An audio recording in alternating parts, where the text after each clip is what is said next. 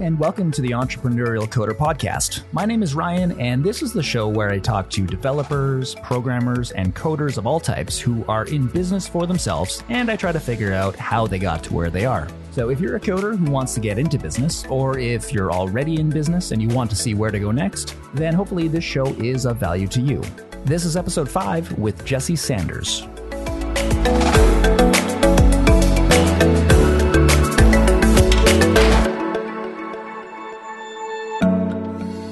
My guest today is Jesse Sanders. Jesse is the founder and CEO of BrieBug Software and an Angular Google developer expert. He regularly speaks around the world on Angular and related web technologies to inform and inspire developers on how to build the next generation of web applications. He regularly teaches workshops on Angular fundamentals, NGRX, and advanced Angular topics. He specializes in architecting systems using Angular for enterprise clients to help them achieve their goals.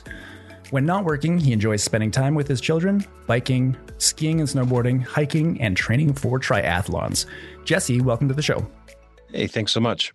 So it was great to meet you. Uh, the last time that we saw each other, uh, I guess the first time we saw each other was at uh, a Google Developer Expert event last fall, and uh, I got to know a little bit about your uh, your company, BrieBug.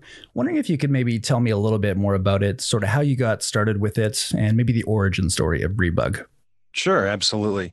So BrieBug was formed back in 2009. Um, I had been a contractor for really the large part of my career, but I'd taken a full time job for about 18 months and um, was preparing to leave that that full time job and take a contract and decided, okay, I needed to, to form a new company. Um, at the time, I was also working on some scheduling software, and I wanted a, a name for a, a, company that didn't really mean anything to anybody else, but it actually meant something to me. And so, uh, the the name of the company actually comes from my two daughters. Okay, so I was wondering a, about that actually, I, I, and I think I had heard something to that effect, but I wasn't too sure about the the actual story. So sorry, go on. Yeah, so it has nothing to do with cheese. Everybody is like, so you have cheese and bugs. I I, don't think I like this. Uh, no, actually, what it, where it comes from is I have a daughter named Briella. Um, that's where the Bree part comes from, and I have another daughter named Iris, and uh, her nickname as a as a toddler was Bug. Oh, awesome. That's cool. looking for a name for the company. I wanted, again, something unique. It's something that didn't mean anything to anybody else, but would mean the world uh, to me. That's awesome. And so, yeah, formed it in uh, 2009. For the large part, it was just myself for the first uh, few years. Um, we hired our first employee in 2012. And then in, um, we stayed that way till about 2014. And I think in 2014, we hired seven more developers. And, and then we've been growing in, uh, uh, you know, pretty much since then. Very cool. And one thing that I've been curious about, um, I mean, I understand that you you love Angular. You've been using Angular uh, for a long time. Why is it that you are focused uh, on Angular specifically at BrieBug, uh, as opposed to maybe using Angular as one technology and then maybe React as another, or or maybe that is the case that you're diving into other technologies. I'm not too sure, but I, I, I sense a very big focus on Angular. I'm wondering if you can maybe speak to why Angular is your your core focus. Well, you're definitely sensing correctly. It's um, it is our primary focus. Um, I actually came up through the Microsoft stack, so I have a lot of experience around. I'll date myself here a little bit, but I, I started out in like VB4. Oh wow! Um, and working myself up through VB.NET, and then eventually into C Sharp, um, and then really started noticing a change into JavaScript. Um, gosh, probably around 2010 um, I was working with a, a client uh, for quite a while there, and, and honestly, I'd, had some dealings with JavaScript prior, and and the, the, the funny thing about it was is that I had uh, I'll readily admit that I, I, mentioned to somebody one day is like, you know what, if you really want to mess up your project, all you need to do is bring in JavaScript. So this was prior to the days of jQuery even, and so there was a lot of really manual and, and tedious ways of having to check, you know, for what type of browser I have and what does it support to be able to figure out how to do you know even just simple animations or flipping you know colors and changing things and so um, when when I saw Angular come along right around 2013, I just finished up an Ember project and really enjoyed that. Um, and I'd I'd done a lot of jQuery UI widget factory patterns, um, developing components. That's really like the precursor to any sort of client side MVC. But when I saw Angular and what we could do with, and, and this time it's Angular JS, right? So it's 2013. And when we saw what we could do with that, it was just like, wow, this is amazing. now I have something that's very testable. The dependency injection model, um, you know, everything that it had to offer at the time was just light years ahead of everything else. So why have we not uh, moved towards React and and maybe some other technologies? Well, um, we do some other technologies to support clients. So we might do some PHP or Ruby, Scala, uh, C Sharp or, or Java, um, along with you know Node and and stuff like that. But our primary focus is around Angular. Um, and and the reason I think for that is that one, um, we we tend to see Angular more uh, in the enterprise clients, so really large scale clients. And this isn't always the case. This is rather just a generalization. But from our experience and the clients that we talk to, most of them are using, um, you know, for large, let's say Fortune 10,000 companies, um, they're using um, Angular because they like that it's strongly opinionated. They like the fact that it uses TypeScript and that, uh, you know, long term, uh, you know, with having Google behind it and, and Google having so many applications built into a mono repo with it, that they, they feel like it's, it's a, a viable long term solution. And so that's why we've latched onto it. Um, I think you know why we haven't we done some react? We, we actually have done some react on from project to project but it's not our primary focus. And i think that's largely because it's really easy to get really spread out thin and and know a lot about you know every little piece. And we could be doing angular and vue and uh, elm and and uh, react. And you know it's just there, there's so many different frameworks out there but never be an expert at any one of them and i think yeah. that's why we stick to our guns yeah, that's that's a really good point. That's um, you know, something that I'm experiencing right now just as a, a solo developer, a solo consultant developer is I've got clients that I serve mostly in Angular, or traditionally that's how it's been, um, but more and more of an appetite for React these days. And so I find myself, um, you know, I, I'm more or less getting into React uh, sort of for the first time now and and uh, developing applications with it and I'm serving some clients with it. Um, but I, I'm finding that that is a little bit true. You know, there's a little bit of a thin spread, or what seems to be starting as a thin spread between the two. And I'm, I'm starting to like almost um, forget certain patterns within each of the frameworks that maybe I should be using just because I'm, you know, switching back and forth. So certainly see the benefit in the uh, the strong focus on Angular. And I'm, I'm curious about uh, maybe a little bit more of your opinion on this this idea that Angular is more favored by enterprise companies. Um, you know, it, I guess you know there, there's some reasons like you mentioned for that, right? Highly opinionated TypeScript maybe feels familiar familiar to something like C sharp or something like that. Um, anything else you sense from enterprise companies that you've been consulting with uh, as to why um, why Angular is such a, a, favored choice amongst the enterprise companies you're serving anyway? Um, you know, I, I, recently wrote an article on this, uh, getting some feedback from the Google um, community as well as uh, from our clients and and the the strongly opinion, opinionated is a, is a big piece of it. So instead of having a wild west of hey our developers are going to select what router you know what what sort of state management and all these just various pieces um, that and that all get bundled together to then you know make a react project. And and by the way let's let's just like to be very clear is that um, I, I'm not sure it really matters what tool that you select. I mean, you can create an amazing application with really any one of the the, the top uh, five or six uh, you know frameworks out there.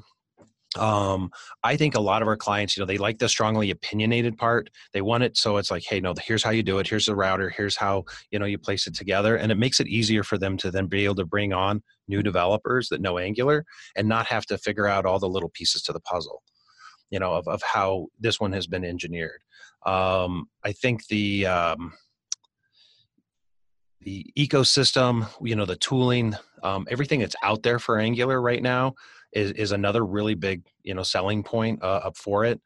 Um, you know the typescript part yeah i mean that's that's huge not only just for the the familiarity from you know let's say c sharp or java for those developers but also i think the bigger part is when we go to do a refactor we go to do a refactor and we're trying to remember what was the intention you know six months ago. And i always laugh right. at you know when we talk about this because i'm looking at some code going like what idiot did oh that was me. Whoops.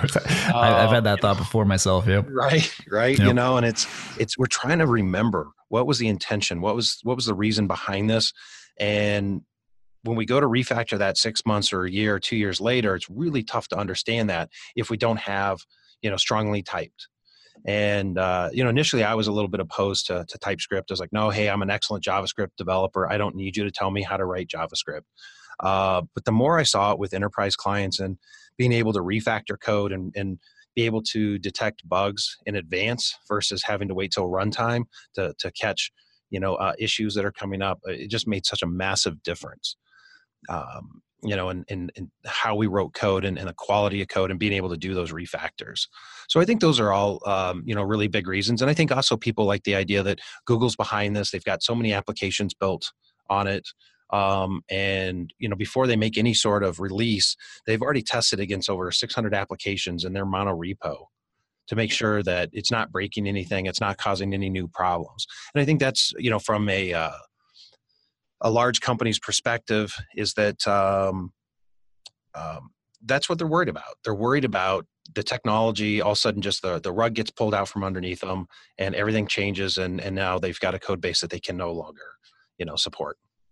Yeah, that makes a lot of sense. Um, and I've heard very similar, um, you know, arguments or statements from from the clients that I serve who are particular to Angular. Um, so, I, you know, I think that that definitely makes a lot of sense. Um, wondering if we could maybe uh, shift back to uh, your origin, uh, starting a consultancy, and remind me again, how long was it between when you started on your own and when you hired uh, your first employees? Gosh, that was about three, almost three years, just shy of three years but really to, to understand kind of how everything started it uh, really came down to i think it was like 13 years old right and i had some neighbors that had a uh, trs-80 color computer okay that their parents had bought and i love to tell the story because this is really how i got inspired is this, there was this game called dungeons of Daggorath. okay and if you've actually read the book um, oh uh, trying to oh, what, there was a theme for last year at uh, NGConf. I'm, I'm spacing it out here for a second.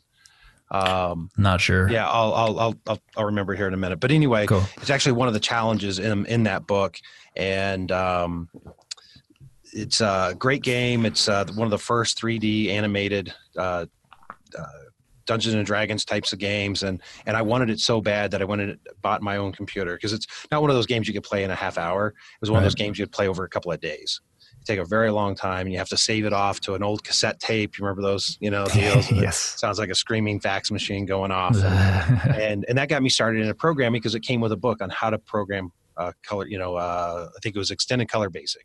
Mm-hmm.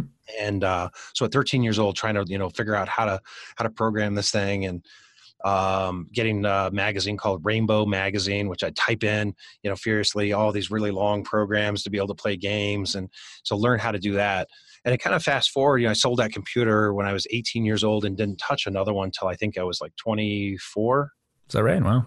Yeah, so it's quite a quite a little uh, gap in there, but um, yeah, that's kind of like the the the backstory to how I got started and very being very passionate about it as a young kid, and then finally going back and taking a few classes, uh, college classes until the whole Y2K thing came along, and they pretty much were hiring anybody they could find that could spell computer, and uh, I got my opportunity.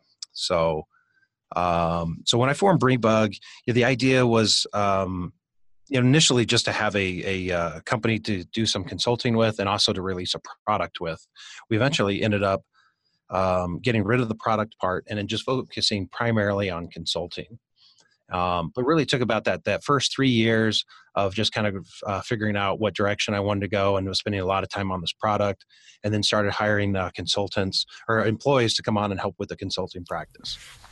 Yeah, one thing I'm curious about is what was your uh, signal that it was time to start hiring employees in kind of like a full time consultancy sort of agency fashion. I think this is what I'm hearing from a lot of people is, you know, maybe they're a consultant who's acting on their own, maybe they're a freelancer, and, uh, you know, they start, they want to know when is it time to start looking towards uh, something bigger, maybe starting to form kind of an, an agency around this initial work they've been doing. Um, what was that changeover for you? Do you remember?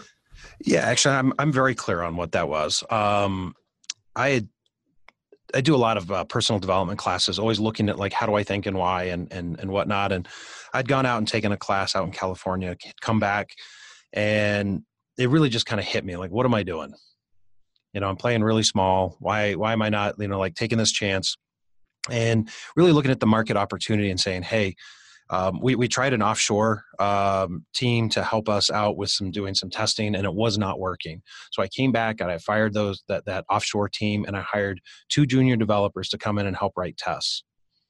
And um, so i spent a lot of time teaching with, and working with them and showing them how to uh, to write tests and, and we're converting all this stuff over to angular. And so um, yeah i think it was is just really that self inspection and taking a look at it and saying, hey, an opportunity's here. So either I can allow fear to just say, hey, no, I'm not going to take that chance, or I'm going to go ahead and just step towards it um, and, and, and go ahead and, and take that risk. And, and it turned out beautifully. So more often than not, I think when those opportunities are there, if we would just step into them, um, you know, things just start to happen. Yeah, that's really cool. Um, the the risk that you talk about and stepping into taking a chance is that was, was that risk kind of the risk of hiring some employees and maybe having to lay them off eventually if things didn't work out, or uh, you know maybe running out of money, etc. Or you know was it was it something else than that? Was it uh, was it no? It was exactly in, exactly that, that, was it. Okay, yeah.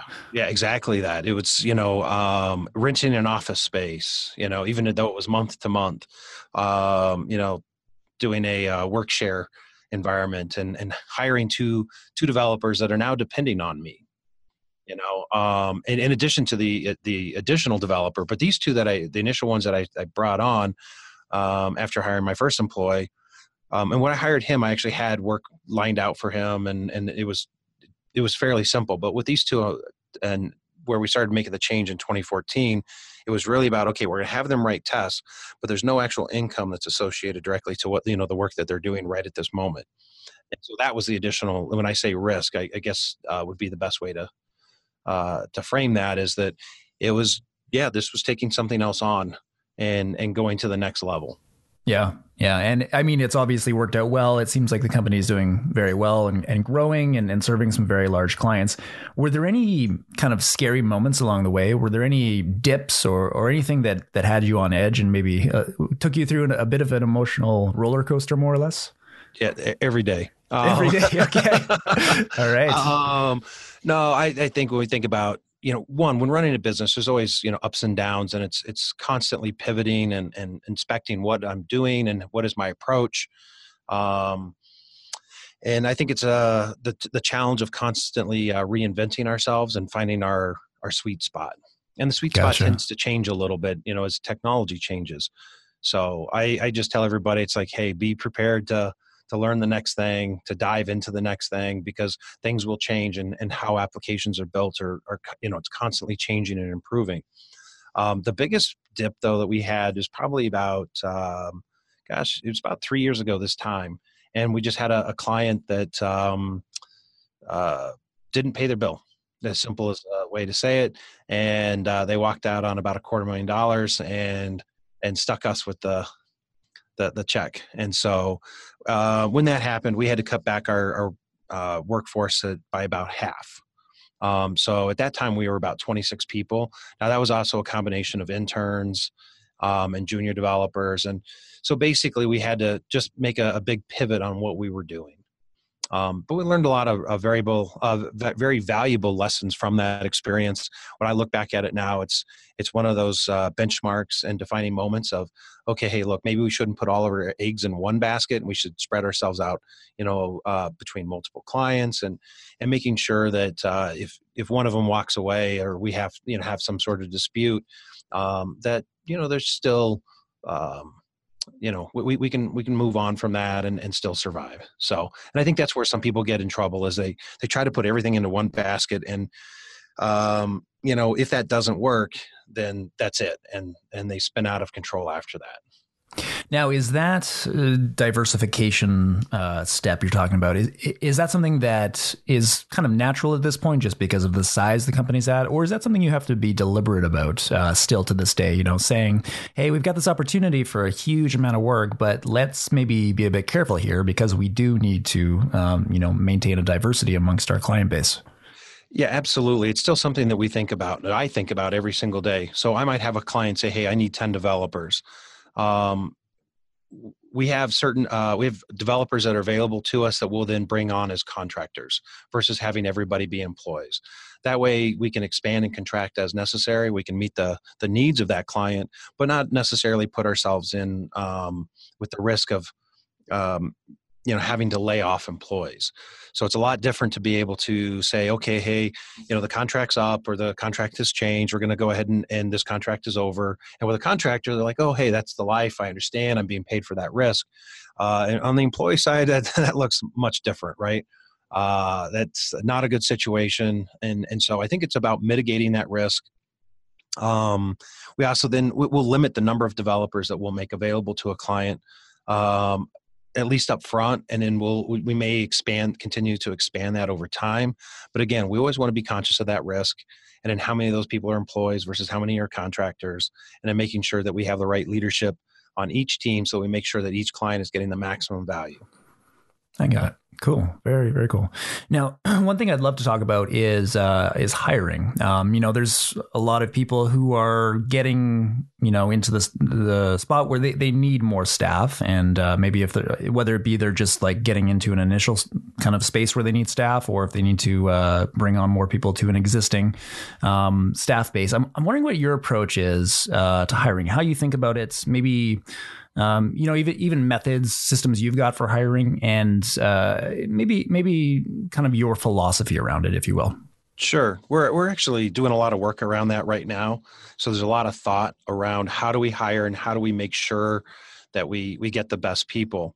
Um, recently, been working. Um, re- recently read a book and and uh, went to a uh, training class oh a couple months ago on a book called Scaling Up uh, I believe the okay. author's Verne uh, Harnish. Scaling up. I'll put that in the show notes. Yeah, really great book, especially if you're you're looking to start up your business and you're wondering like, hey, what do, what do I need to focus on? And so they talk about really four basic areas. One uh, being people, then execution or strategy, execution, and cash.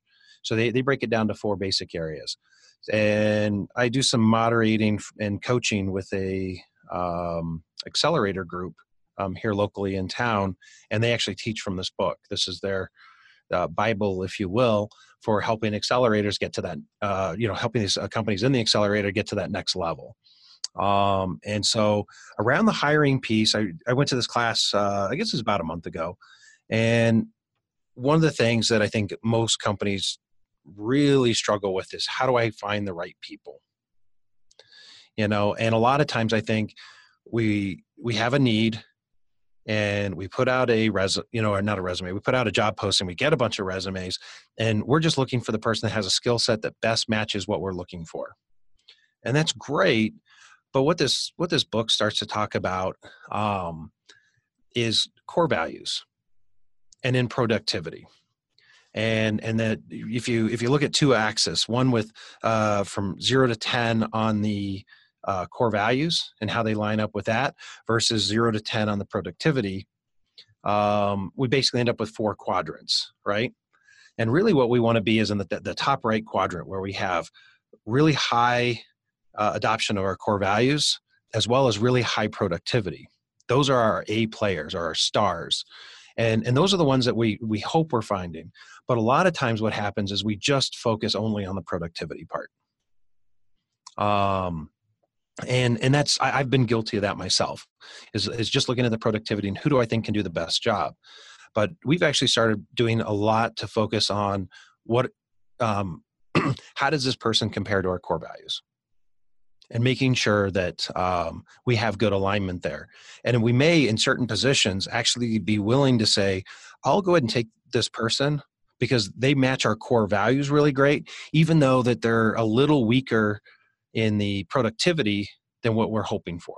So I might, eh, to give you an example, I might have a senior position role that I need to fill for a developer, but I might be willing to take on a mid-level developer into that position as long as they match our core values. Super, you know, they're super high in the core values because we can teach the other things that they need.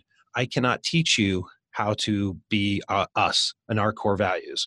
And so the thing that that really jumped out at me is that um, the the people down in the bottom right quadrant is th- those are the ones that are the toughest because they're super productive but they don't match core values at all mm-hmm.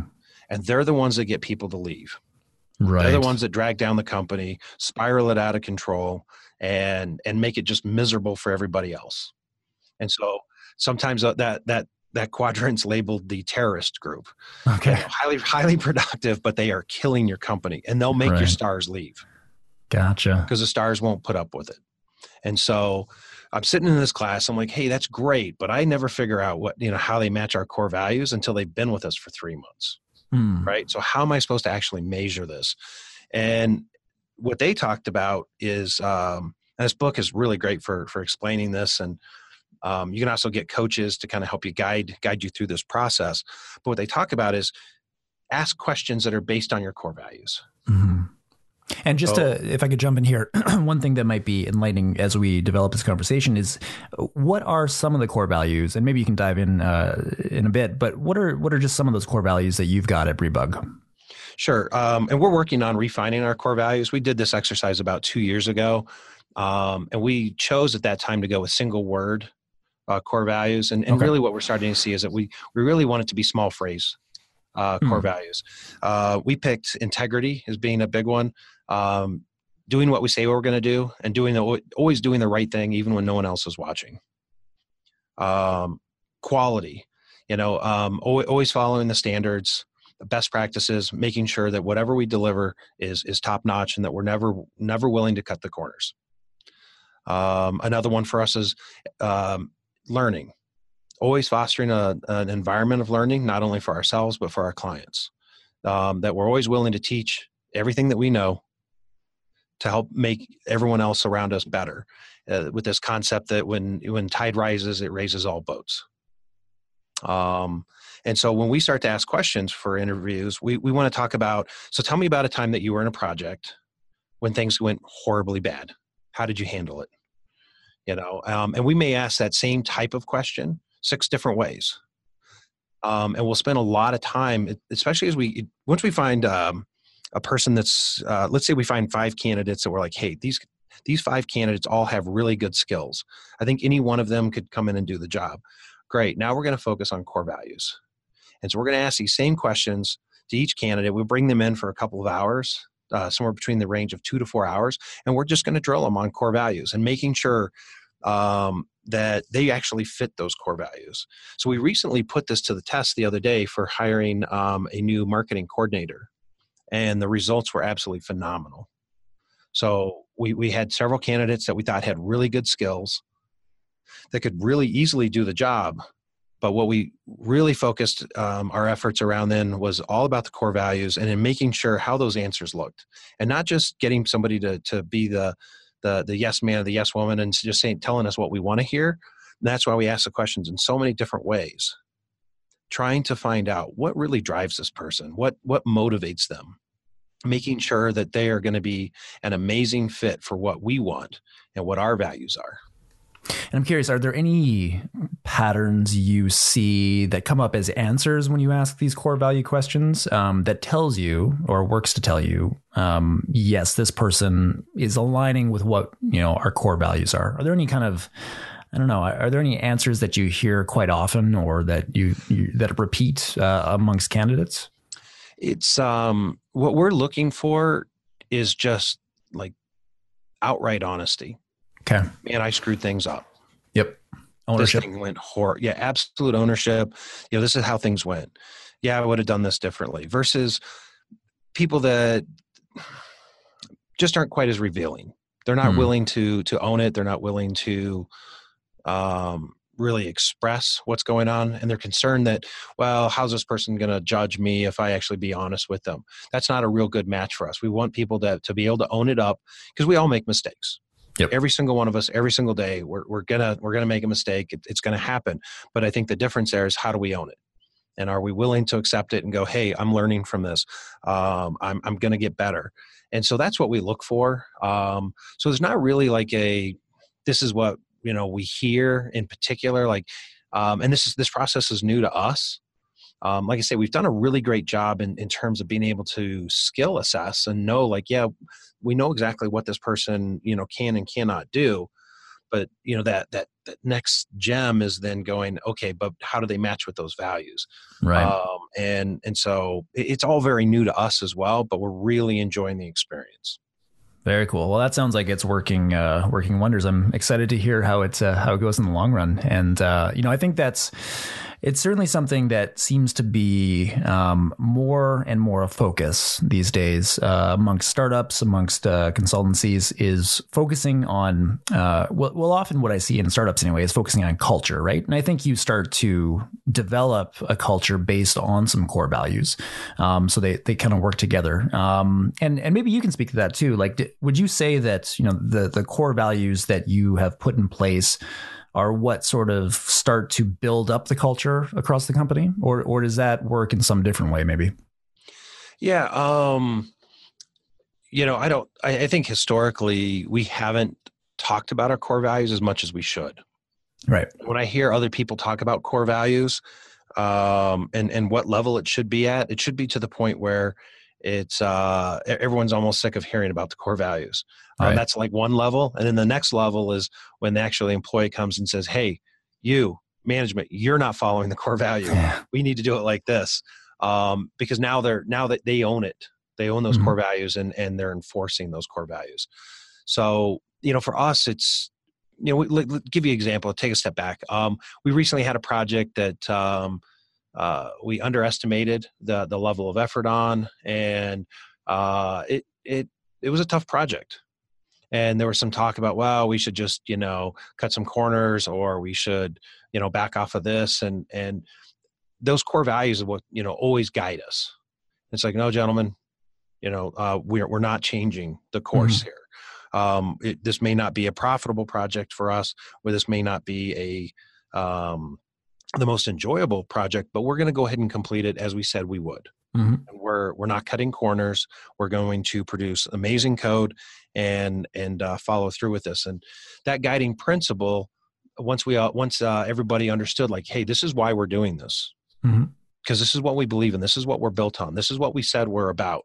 And um, to the point where you know what I what I want is that the next step with this is that they would actually recognize it and go like, hey, no, no like they have so much ownership with it that they say, mm-hmm. "Yep, I know this isn't you know ideal, but we're going to follow through. We're going to do this, and and we're going to you know maintain that quality and um, you know follow those core values." Gotcha. Oh, that's really cool. That's very admirable. I, I, I love that sticking to you know what you said you were going to do because it's the right thing to do. You know, that's one one quote I've I heard somewhere recently is that um, doing the right thing is always the right thing, regardless of the circumstances. So that's great. Um, I'd love to chat a bit about. Uh, you mentioned that early on there was uh, I didn't uh, catch too many of the details, but early on there was there was a product involved with the company that you eventually sidelined. Um, and you know, one thing I'm curious about, you, have developed a, a very um, a very high performing team. Um, has there been thought into as to going into a product again, or maybe why why focus on consulting and being being a, uh, an agency rather than a product company? What's uh, what's your thought about that? Funny you should ask that. okay. Uh, um, it, it's when when developing a product. Um, at, at the time that, that we were doing the product, we we took no funding. We were just bootstrapping off the uh, consulting dollars and um, found some potential flaws in it and and uh, in in the model that we were looking at. And and at that time, we decided we're going to go ahead and set that product aside. Um, no, we're not reviving that product, but uh, we actually have a new product that we are actively working on that we're very okay. excited about. It started um, a week ago today. Very and, cool um, we are we're actually forming another company um, with some other partners and, and players to uh, build this application. Can't speak too much, but it's around the transportation industry, and it's got some really really cool stuff that I, I think is going to um, really change the market in, in how we think about transportation. Okay. And and so I product has been on my mind for a while that consulting's great and and we love you know the best thing about consulting is is that we we get a new set of challenges like every three to six months mm-hmm. and it's uh, new things that we've never seen before different ways of you know technology being applied uh, different uh, business domains business knowledge that that's okay how do we solve this unique challenge and i think that's the fun part of being a consultant and doing this type of work yeah. um, but also on the product side you know having a product um, can also mean a little bit more stability um, less ups and downs and, and ebb and flow and, and more of hey here's a consistent thing that we need to keep working on and right. and uh, you know addressing bugs and, and and being there long term with it a lot of times when we're dealing with uh, the consulting side we're coming in um, usually i mean it's one of two situations either it's greenfield and we're just we're helping them to increase their velocity and and, and get this project done or it's brownfield and it's a problem right mm-hmm. and so we're there to, to to get it to a you know from point a to point b and when we when we achieve point b usually then our clients take it over mm, okay. and so we're we're not typically there uh, super long term right. but uh, that that varies from client to client and what their resources look like and and what their model you know uh, might look like but uh, in a product scenario now this is something that we're going to we're going to be supporting you know long term and we're always going to be a part of and we're going to be addressing bugs and adding new features and you know um, yeah it's it's exciting. So I, I think everybody's got to kind of figure out what is their niche mm-hmm. and how, how do they want to start? You know um, product is a, a, bit more challenging if you're not willing to go out and and you know uh, raise capital and and go through you know uh, that process uh, where then consulting makes a lot of sense where it's okay we have these people they need our help and we can go ahead and, and start um, doing something immediately today. Yep. Got so. it that's great. Um, one thing that I was curious about too is if if you if it's a situation where somebody is maybe wanting to develop like build up their uh, consultancy, build up into an agency, do you have any kind of recommendations, any tips, strategies uh, as to how they might start going for those higher profile clients? Maybe if they want to especially get into the enterprise space that you're in, um, any tips or strategies that that have been useful for you? Boy, I was hoping you were going to pass those on to me. Uh, um, gosh, it, it's it's always a challenge. Um, it doesn't honestly, it doesn't really even matter whether it's a small uh, mom and pop shop all the way up to a Fortune 100 company. They all have unique challenges, and how do we get in there and show them the value of what we're doing and what we can, you know, the difference that we can make. Um, for me, I think um, the the big differentiator for us is community involvement. So we do a lot of public speaking. We do speaking at conferences. We write blogs. We uh, gosh we've been running the rocky mountain angular uh, meetup here now for about three and a half years and recording every single one of those sessions okay. and making those all available uh, you know through a youtube channel. Um, so you know to me it's about getting out there making a difference um, contributing um, it might look like contributing onto the Angular core team, or maybe you know whatever whatever your platform is, whether that be for React, Vue, or Elm, Ember. You know, being involved in that community and and letting your expertise uh, shine. So it's a long process in in terms of getting out there, but if you're in this for the long run and and and the long haul, and and, and really creating an amazing consultancy, then I think that's a, a big part of it. Is what are we contributing? You know it might be hey we've got our own open source projects that we're we're actively working on. So like with BrieBug we've got uh, we do a lot of schematics. We do stuff for ngrx cypress jest things to make um, our developers lives easier so that we can quickly ramp up and and you know work on our projects. Um, and it's stuff that helps uh, you know save us time and then we donate that out to the community and and make that available so that people can take advantage of that. But you know uh, I think you kind of cast a, a, pretty broad net by by getting involved in the community, making a difference, being uh, you know an expert there. Um, one one other thing we do is we offer architecture reviews. Um, if you if you want to just do something for a couple of hours, we just do it pro bono. We'll come out, uh, we'll sit down with you, take a look at what you're doing. I think it's up to four hours we'll spend with you, um, and then we'll give you an assessment um, otherwise, if you want something more in depth and you want a um, you actually want it all written out and hey here's you know what we would be doing then we just have an hourly rate for that and we'll come out for a couple of days and and be able to do do that for you. That's a really great way to to get out in the community meet people find out what they're doing and, and offer help to them. Um, you know uh, albeit sometimes free just uh, uh, to, to form those relationships and start to form some trust you know uh, between uh, your organization and theirs Got it. That's really cool. And if you were to maybe pick one or two of those kind of activities, one or two of those spaces that maybe had the the best bang for buck, or maybe that's not even the right way to think about it, but maybe if you were going to focus your effort, if you were starting out again, going to focus your effort on one of those, one or two of those areas, what what do you think they would be?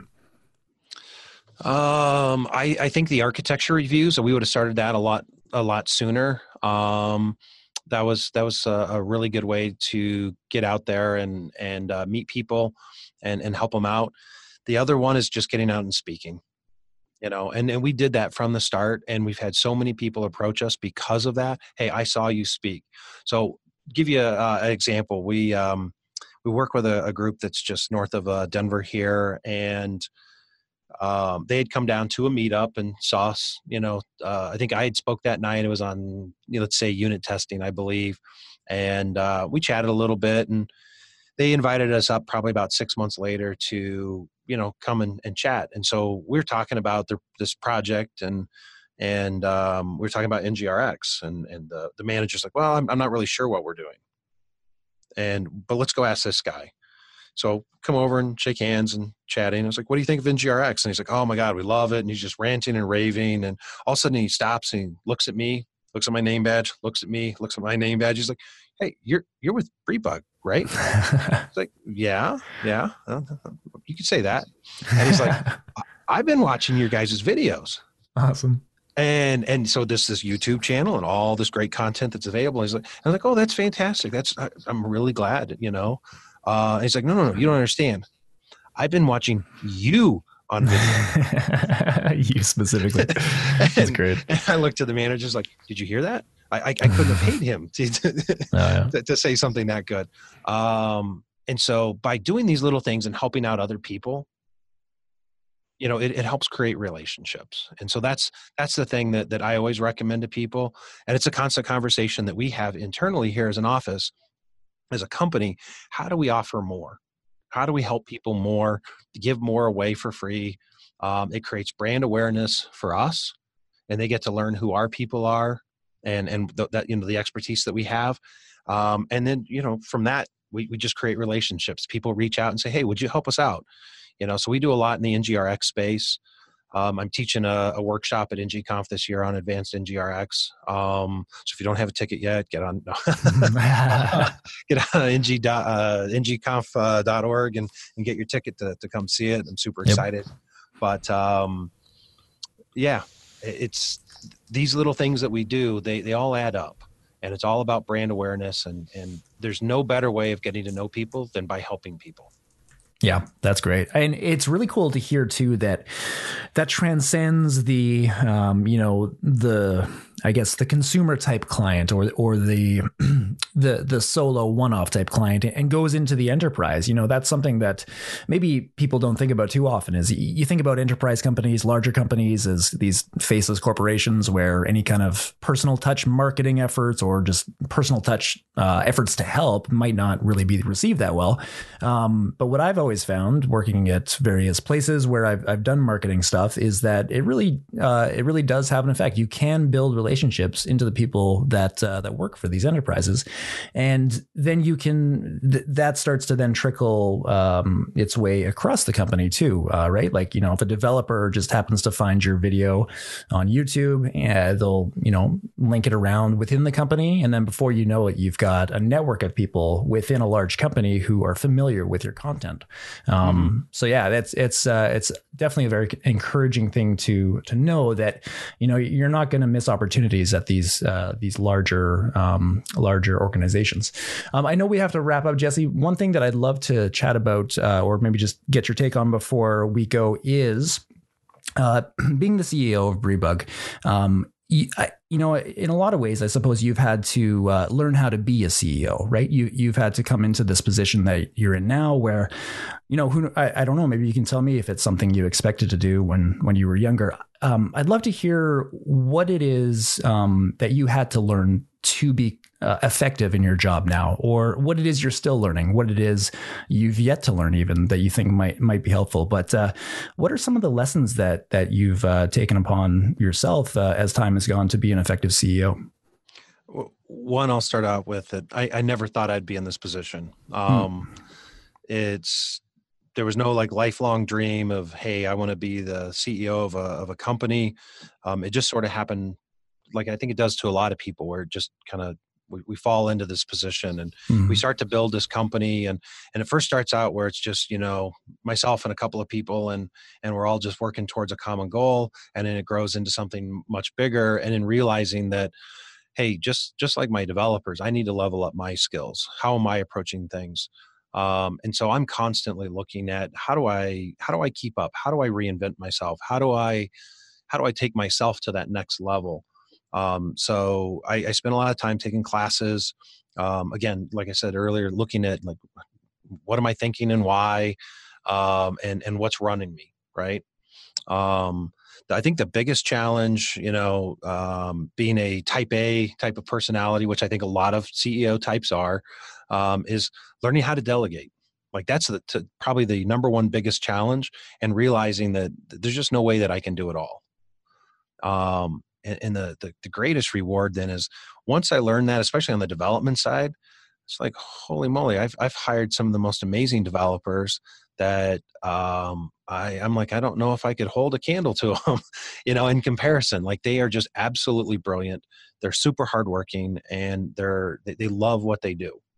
Um, and and so it's it's always amazing to see when we let go, when I let go of control, what's possible. And and getting the individual touches from other people on from their perspective and what they bring to the party. And so that that's uh, always big. Um, i think the other thing you know when i said i'm, I'm, I'm always educating so i'm, I'm constantly reading. Um, and and there's some books that i'll i'll not only buy the book and and read as well as listening to the audio and i'll alternate back and forth and i'm, I'm not just reading i'm studying and and I'm looking at how do I get to the next level. I think another thing um, with that is it's really tough. I think for um, us to grow to our maximum level without having some sort of mentors, coaches, um, you know, people that are influencing us and helping us to to really see the the blind spots. So we, we think that we're we're absolutely just killing it. We're doing a great job, and a lot of times just somebody can point out a little blind spot and go, well, but this little thing over here, what about that? You know, um, and, and how are you, how are you improving there? So, uh, you know, I really recommend people getting a coach, um, you know, working with a mentor. Um, I think a board of, of directors or uh, just an advisory board, creating an, an advisory board to meet with once a month and talk about, you know, the approaches, what are we doing, and, and getting perspectives from other people um, you know, there's a oh, well, what is the uh, the quote? Something about if you look at your five closest friends. Oh, uh, uh, you're the average of the five people you yeah, spend the most the time with. The, right. Yeah, that, you spend the most time with, and and uh, who are you surrounding yourself with? Right. And if you're the top dog in that group, you're in the wrong group. Right. That's right. You if you're know? the smartest person in the room, you're in the wrong room. Right. Right. Yep. So that's cool. That's uh, I think that's great advice. Thank you. Uh, thank you for sharing that. Um, well, listen, I know you've uh, you've got to run to another podcast. Um, Jesse, it's been a pleasure chatting with you today. Um, I very much enjoyed this conversation, and I look forward to seeing you at the next event, which I think will be NG Conf probably, unless there's something before that. Um, yeah. So I will see you in May, I suppose. Yeah, that sounds great. Uh, you know, unless I get up your way sometime soon, which uh, if you if you have a, a, local Angular meetup up there, let me know. I'd love to come up and uh, and speak and, and get a chance to hang out. Maybe a little closer to May, where it's not quite so frigid cold. But, you know. that sounds good. We uh, would love to have you. Well, uh, thanks so much, Jesse. Thanks for doing this today, and we'll catch you later. All right. Thanks so much.